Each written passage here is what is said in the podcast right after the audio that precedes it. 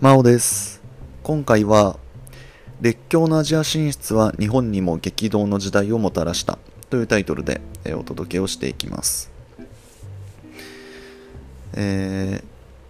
まあ、タイトルでも申し上げたように、えーとまあ、日本に対しても、えーまあ、欧米列強の、ねえー、影響が、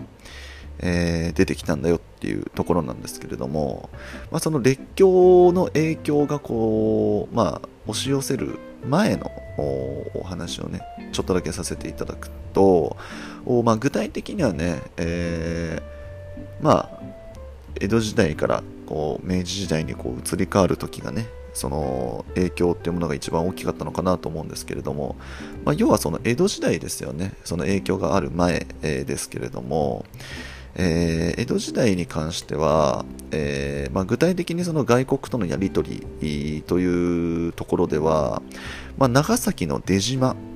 えー、による限定的な貿易っていうものが行われていまして、で基本的には海外渡航っていうものが禁止だったんですよね。はい、っていうところが、まあ、その長く、ね、鎖国状態だったっていうところで、えーまあ、特定の国としか、ね、あの貿易しないし、えー、特定の場所、まあ、今, 今申し上げましたけど出島でしか貿易しないしっていう、まあ、そういう関わり方だったんですよね。でそれが、まあ、大きくね、えーまあ、変化をしていくわけなんですけれども、その転換点、きっかけとなる出来事っていうものが、まあ、皆さんご存知だと思うんですけれども、ペリー来航ですね。はい、せんはっぴゃくごじゅうさんねんにね、えー、来航していまして、えー、神奈川県のね、えー、浦賀というところに、えー、アメリカの東インド艦隊、まあ、あの俗に言う黒船ですねを率いてペリーは来航をしています。はい、で高圧的な姿勢でね、え日本に開港を求めてきまして、開港というのはその港を開きなさいということですね。はい、で幕府は翌年にですね、えー、日米和親条約を締結しています。はい、まあ、いちねんかんその協議をした末に、じゃあ条約結びますっていうね、えー、ことですよね。はいでまあ、その条約の内容が何かというと、まず下田と函館、このふたつを開港しますよということですね。下田っていうのはあの伊豆半島、あの静岡県の、ね、伊豆半島の先っぽの方にある場所です。はい、とあとは函館、函館はね、あの神奈川県のね、あの観光スポット、観光というか旅行のスポットでね有名かなと思うんですけど、まあ、そのふたつを開港しますよというところと、あとはそれとね、えー、同様の条約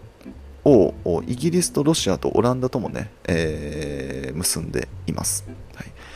でえー、せんはっぴゃくごじゅうはちねんにはですね、日米修好通商条約というものを締結していまして、で、えーまあ、これはですね、えー、イギリス、フランス、オランダ、ロシアともこの修好通商条約は結んでいまして、で、まあ、まとめてね安政のごかこく条約と、えー、呼んだりもしています。はい、でこの日米修好通商条約に関しては、そのもう貿易をねがっつりやっていきましょうよっていう、まあ、簡単に言うとそういう内容ですね。はい、であのーじゃあこの、まあ、一連の流れ、ペリーが来て条約を結びましたっていうこの一連の流れに対して国内ではですね、えー、様々な考えが入り乱れるようになります。はいえーまあ、どういう考え方があったかというと、まあ、開国ですねと、あとは上位っていう考え方、えーまあ、そういったねいろんな考えが、えーまあ、その国内をめぐってですね混乱をしていました。はいでえーとまあ、ペリーが、ねえー、来たことによって列強による、ねえー、植民地化の危機感というものが高まって、えー、いきました。はいまあ、実際に、ねえー、前回の放送で申し上げましたけど、中国が、ね、あの反植民地化がどんどん進んでいるという情報は、ね、日本にもありましたので、同じようになってしまうんじゃないかというところですね。はいで、えー、それにプラスして近代化によって克服しようという運動ですね。自分たちもその欧米列強とかと同じような最新の武器とかそういったものを持っていることで、克服できるんじゃないかっていうね考え方がね広まって、そういう運動ですとか、はい、で、えーと、じゃあそのためには、えー、まず幕府を倒さなきゃいけないよねと、いわゆる倒幕派って人たちですね、その形成を促したりですとか、はいえー、でじゃあその倒幕派っていうものはねどういう人たちから出てきたのかっていうと、中心となったところはあ薩摩藩ですとか長州藩ですね、はい、今の鹿児島県とかね山口県ですね、はいといったところで、まあ、そのいろんな考えが出てきて、でその考えからまた新たな考えが出てきて、でその考えの中心となるね、えー、人物ですとかグループができてきてっていうね、まあ、そういったこう流れとなっていきました、はい、でせんはっぴゃくろくじゅうはちねんにですね、えー、明治維新というものが最終的に起こりまして、で日本はですね近代化の道っていうものを歩んでいくようになっていきました。はい、すごくざっくりあの時代の流れだけ追っていったんですが、表面だけね、えー、説明するとこのような形です。はい、で実際じゃあその明治維新が起こって明治政府っていうものがね、えー、生まれたんですけれども、その明治政府の施策っていうものはどういうものだったのかっていうと、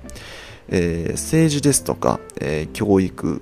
軍事、経済とですね、えー、あらゆる分野で急速に改革を進めていきます。でそれは先ほど申し上げましたけど、えー、列強に対抗するためですね、もうとにかくこのためです。はい、で、えーまあ、そのためにはですね、富国強兵っていうね、えー、ことをしていかなければならないと、はいえーまあ、スローガンですよね、えー、掲げまして、列強の侵略に対して対抗していかなければならないという対策を取っていきました。はい、でもう少しね具体的に申し上げますと、えー、当時ね琉球っていうね、えー、ものがありましたけど、ここにね沖縄県をおまあ、設置しまして、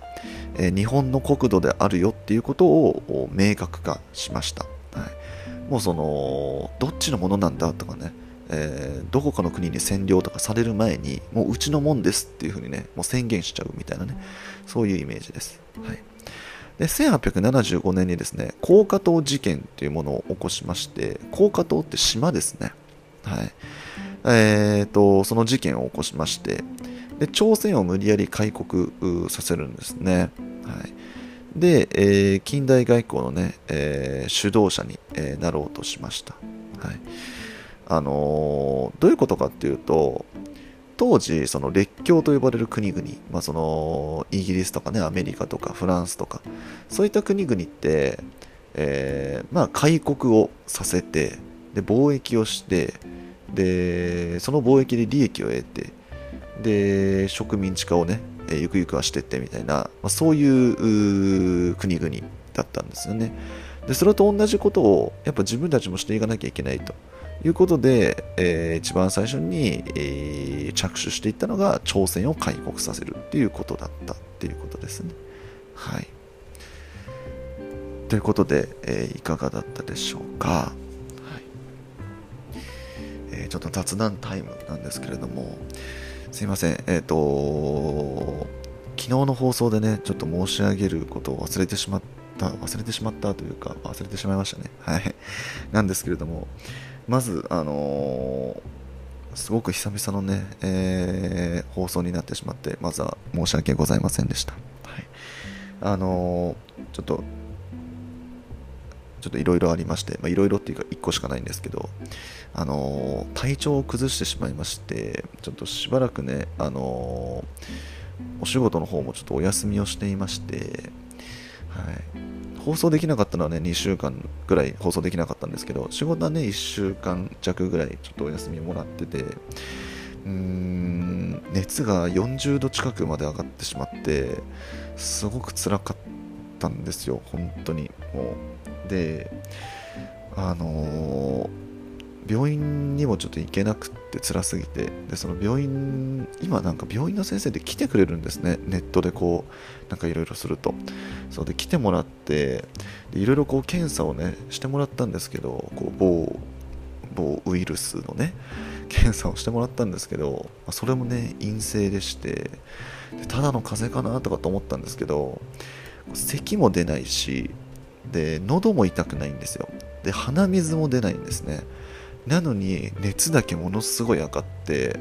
で体がとんでもなくだるいっていう、そういう状態で、でその病院の先生も、まあ、その陰性だからね、ウイルスが原因ではないと、で今の言った症状もないので風邪も考えにくいと、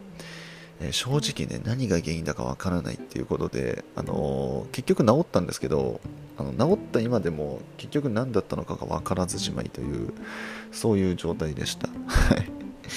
で、まあ、知人とかはね、友達とかは、まあ、疲れなんじゃないのっていうねことで、あのーまあ、言ってくれてて、まあ、僕もねそれなのかなとかと思うんですけど、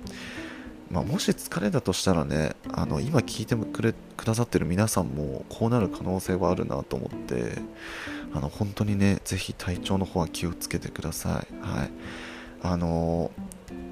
頑張らなきゃなっていうね時もあるかなと思うんですけど、やっぱその頑張りすぎてこ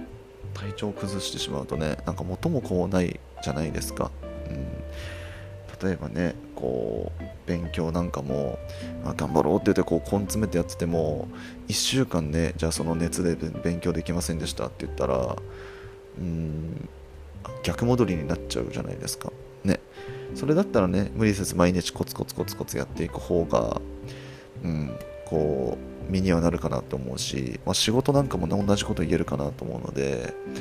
あのなんかマラソンだなと思うので、はい、短距離走とね同じだったらねブワーって頑張って、でもうそこからね体調崩してもですね大丈夫ですけど、うん、やっぱ人生ってねマラソンだなと思うのではい、あの無理せず、あのゆっくり走り続けることがね、頑張り続けることが大事かなと思うので、はい、ぜひね、えー、体調は崩さず頑張っていきましょう、はい、ということで、えー、今回の放送は以上になります。次回はですね、圧倒的な軍事力で、えー、植民地化されたアジア諸国というタイトルで、えー、お届けをしていきます。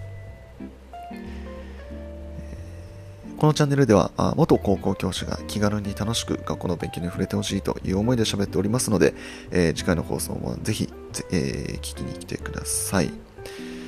それでは今回以上になります。最後まで聞いていただいてありがとうございました。バイバーイ。